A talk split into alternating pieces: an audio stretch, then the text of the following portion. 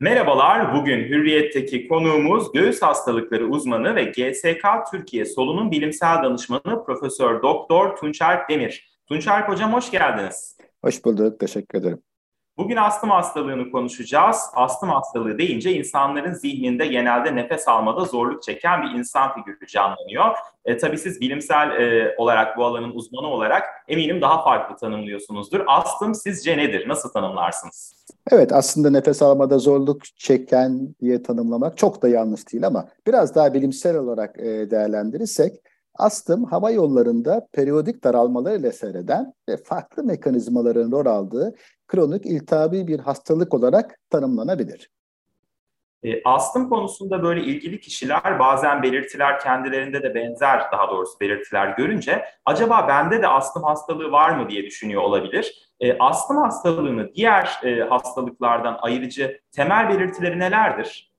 Evet, şimdi en önemlisi nefes darlığı dedik e, astımın. Bunun dışında hırıltı, e, hışıltılı solunum, yani böyle bir kedi mırıltısı gibi seslerin gelmesi göğüsten, göğüste sıkışma hissi, göğüste ağrı, baskı ve öksürük astımın en temel özellikleridir burada.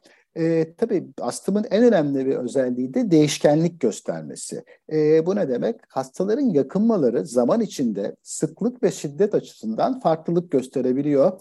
Ara ara dönemlerde tamamen normal olabiliyor ya da kendi başına tedaviyle ya da kendi kendine düzelebiliyor. Yani sabahleyin hasta kalkıyor, her şey çok yolunda, birkaç saat sonra çok kötü olabiliyor. Ondan sonra tekrar iyi olabiliyor. Birkaç gün her şey çok iyi, daha sonra birkaç gün çok kötü gibi. Bu değişkenlik astımın en tipik özelliği olarak e, karşımıza çıkıyor. Ayırt edici bir nokta diyebiliriz öyleyse bu değişkenlik için. Kesinlikle. Peki astım hastalığının dünyada ve Türkiye'de görülme sıklığı ne? Benim aynı zamanda bir eczanem var. Sanki daha sık e, hastalarla karşılaşır oldum. Daha sık ilaç e, aldıklarını gözlemlemeye başladım. Hani bununla ilgili verebileceğiniz bir istatistik var mıdır? Ee, aslında haklısınız. Ee, şöyle baktığımız zaman astım aslında en sık gözüken hastalıklardan bir tanesi. Hani rakamsal olarak baktığımızda tüm dünyada 300 milyondan fazla astım hastası olduğu tahmin edilmekte ülkemizde yapılan çalışmalarda da hani farklı sonuçlar var ama en güvenilir çalışmalardan bir tanesi diyor ki erkeklerde sıklık %7.1, kadınlarda %9 gibi. Çocukluk çağında ise bu oran %11-12'lere çıkıyor. Yani hani çok kabaca baktığımızda her 10-11 kişiden bir tanesi astım. Bu bütün popülasyonda. E, bir de hastalar içindeki orana baktığımız zaman sizin eczanede bunu bu kadar yoğun görmeniz son derece normal.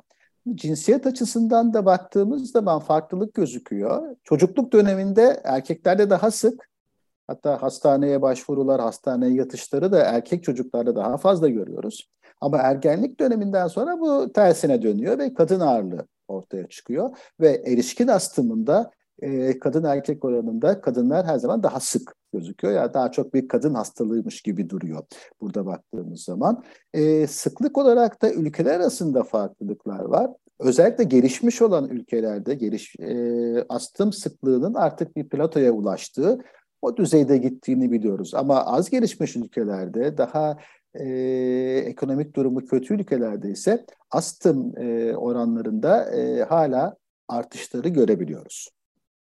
Peki özellikle astım için risk faktörü diyebileceğimiz, e, bunlara odaklanabileceğimiz şeyler var mı? Mesela ailesinde astım hastalığı olan kişiler bu hastalığa daha mı yatkındır? Evet, e, astım aslında çok e, multifaktöriyel bir hastalık, çok bileşenli bir hastalık. Ama ailesel e, geçiş burada çok önemli. Anne babadan birinin astımlı olması durumunda çocukta astım görülme riski yaklaşık yüzde 25. Eğer ikisinde de astım varsa bu yüzde 50'ye kadar çıkıyor. Yine ailede alerjik hastalıkların bulunması e, astım oluşma riskini arttırıyor. Yine kişinin kendisinde eğer alerjik hastalıklar varsa, örneğin çocukluk döneminde hastanın işte bu alerjik rinit dediğimiz ya da saman nezlesi dediğimiz tablo, ürtiker, besin alerjileri mevcutsa daha sonra burada e, astım gözükmesi e, daha sık oluyor. E, bu önemli bir risk faktörü. Bunların dışında önemli risk faktörlerinden bir tanesi de obezite. Hani biz hep obeziteyi işte kardiyak hastalıklar için, hipertansiyon için bir risk gibi görüyoruz. Ama astım için de çok ciddi risklerden bir tanesi. e, ve genetikten sonraki en önemli risk faktörü obezite. Bunun dışında hava kirliliğine maruziyet, sigara dumanı maruziyeti e, astımın gelişmesinde e, çok önemli faktörler. Çok ilginç. Yani obezite vurgusu oldukça ilgi çekiciydi. E, obeziteden e, astıma giden yol konusunda eminim e, birçoğumuz ilk defa bu bilgiyi öğrendik yani. Peki e, astım hastalığı olan kişiler hani dediniz ya bazen sabah uyanır çok iyidir, öğleden sonra kötüleşebilir. Yani anlıyorum ki burada aslında ataklar e, söz konusu. Peki bir astım e, hastası ne zaman sıkıntı yaşar? Evet, şimdi ataklar aslında e, astımın en önemli e, özelliğinden bir tanesi. Atakları da şöyle tanımlıyoruz. Hastanın her zamanki durumuna göre semptomlarında ve solunum fonksiyonlarında akut kötüleşme yaşaması hali atak ya da alevlenme olarak tanımlanıyor. E, bu e, son derece kritik bir olay çünkü böyle durumlarda hastalar acile başvurmak ya da hastaneye yatmak zorunda kalabiliyorlar. Bir de her gelişen atak hastalığın da ilerlemesine yani kalıcı hasarlar bırakmasına yol açabiliyor. Bu nedenle e, bizim de tedavideki en temel hedeflerimizin başında bu atakların e, önlenmesi geliyor. Peki bu atakları tetikleyen e, şeyler neler? Örneğin şu anda bir mevsim geçişi dönemindeyiz. Havalar bir sıcak, bir soğuk, işte bir anda kuruyor filan. Hani çok farklı bir hava geçişi söz konusu. Böyle dönemler astım hastalığını tetikler mi? Evet kesinlikle e, bu mevsim değişiklikleri burada çok önemli. Yine mevsim değişikliklerinde e, biliyoruz ki viral enfeksiyonlar, gripal enfeksiyonlar e, sık gözüküyor. Bu tip enfeksiyonlar yine astım ataklarını tetikleyici faktörler. Bunların dışında bir de her hasta için e, duyarlı olduğu farklı nedenler e, mevcut olabiliyor. Bunları da hastanın kendisinin takip etmesi burada çok önemli. Ee, burada hani değişik kokular, polenler, ev tozu, e, hayvan alerjileri gibi birçok faktör buna e, yol açabilir. Hani bunların hepsini de bizim testlerle saptamamız çok kolay değil. E, biliyorsunuz hani protein tabiatında olan her madde alerjen özellik gösterebiliyor. Bu nedenle hastanın bunları kendisinin bilmesi e, son derece e, önem taşıyor ve bunlardan uzak kalması. Yine bazı hastalarda egzersiz, soğuk hava, yine duygusal faktörler bu astım ataklarını e, tetikleyici e, nedenler olarak karşımıza çıkabiliyor. Ama tabii ki e, çok önemli şeylerden bir tanesi de e, hastanın tedavisini aksatması ya da yeterli tedavi almaması yine astım atağını arttıran en önemli e, faktör. Yani eğer hasta yeterli ve düzgün tedavisini alıyorsa bazen bu saydığımız risk faktörleriyle karşılaşsa bile atak geçirmiyor hastamız. Çok önemli bir bilgi. Bir de ben şunu düşündüm siz açıklarken bazen böyle sosyal bir ortamda örnek veriyorum bir kişi diyor ki ya benim astımım var ben sigaradan rahatsız oluyorum diyor ama bir başkası demeyebiliyor. Dolayısıyla hani aslında kişilerin farklı farklı hassasiyetleri olabiliyor. Tek tipleştirmiyoruz diyorsunuz yani açıklamanızda anladım. E, ama yine de şunu da sormak istiyorum. Acaba hani böyle belirli standart önerilerinizde var mı? Yani astım hastası olan bir kişi şunu yesin, bunu yemesin, onu içsin, bunu içmesin ya da işte sabah kalktığında özellikle şu çayı içerse günü daha rahat geçer falan gibi. Hani böyle e, bir takım standart öneriler var mı? E, aslında böyle standart öneriler yok. E, işin doğrusu hani sizin için, benim için, herkes için neyse astımlı için de o. Yani sağlıklı beslenme ve kilo kontrolü son derece önemli. Hani biraz önce risk faktörü olarak obeziteden bahsetmiştik. Bu nedenle hani sağlıklı kilonun korunması burada son derece önem taşıyor.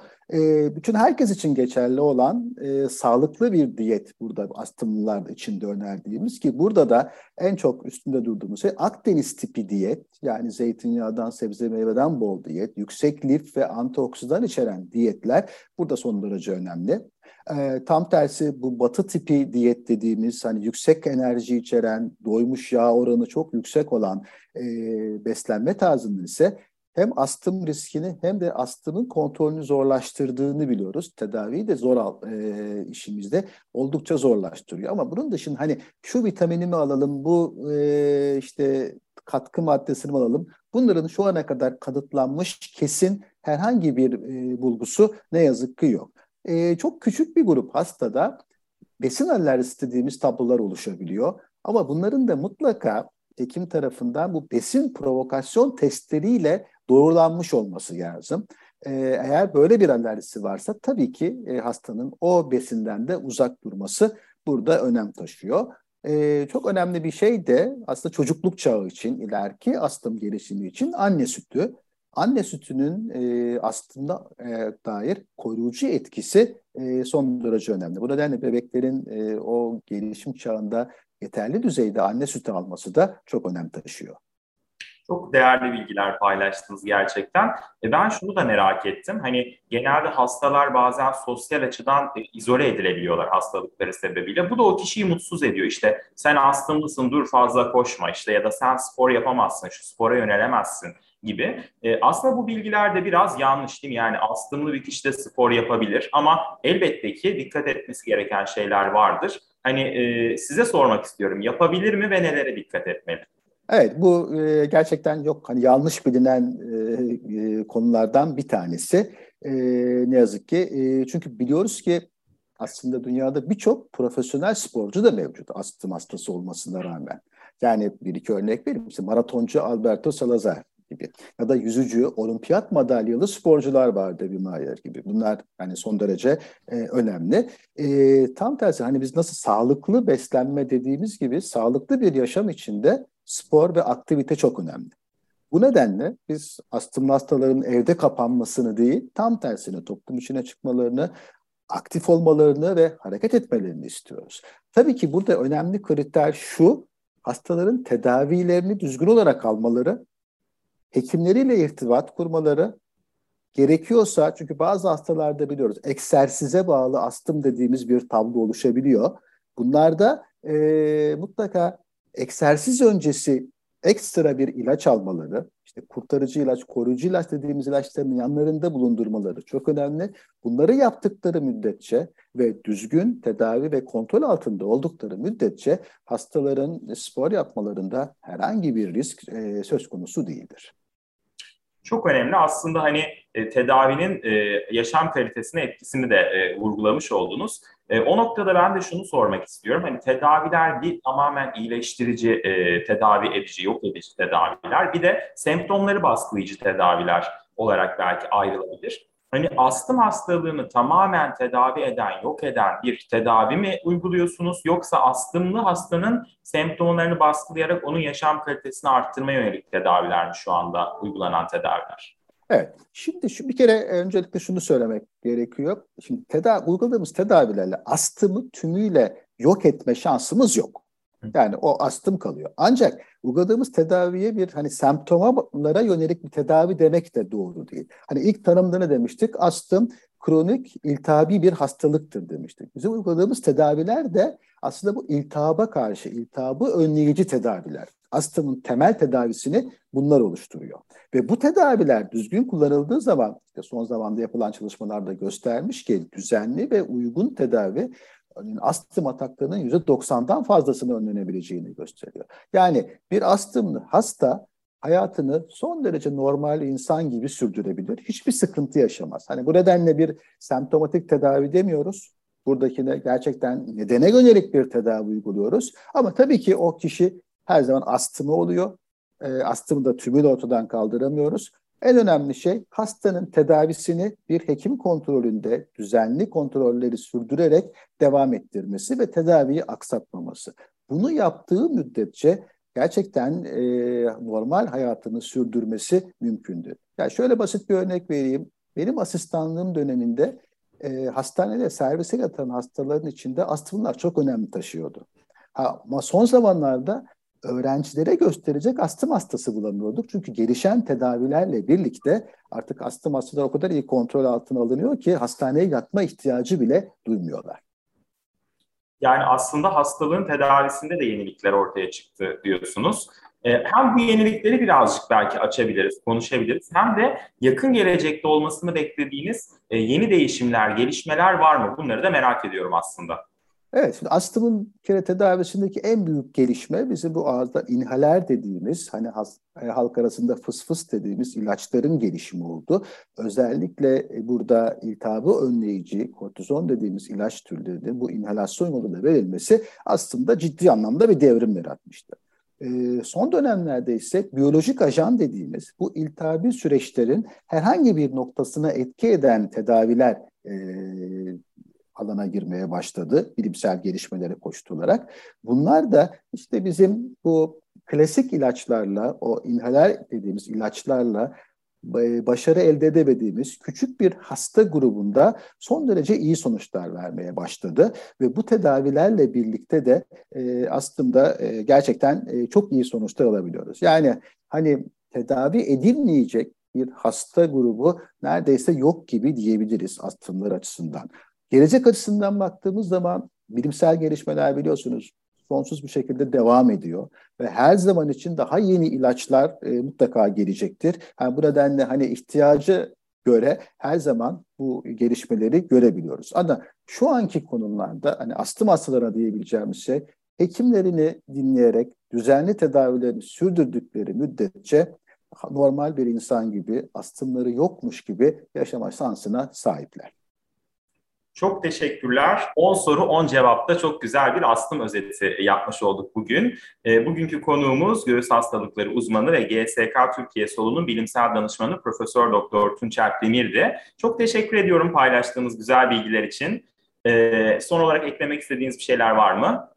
E, sağ olun, ben teşekkür ederim. Dediğim gibi hastaların e, kesinlikle ben astımlı oldum diye oturup üzülmelerine, ağlamalarına gerek yok normal hekimlerini bulmaları ve o hekim kontrolü altında tedavilerini sürdürmelerini e, ve böylece herhangi bir insan gibi yaşamalarının mümkün olduğunu söyleyebilirim. Çok teşekkürler. Ee, bir sonraki yayında, bir başka yayında tekrar buluşmak dileğiyle farklı konularla, konuklarla. Kendinize iyi bakın.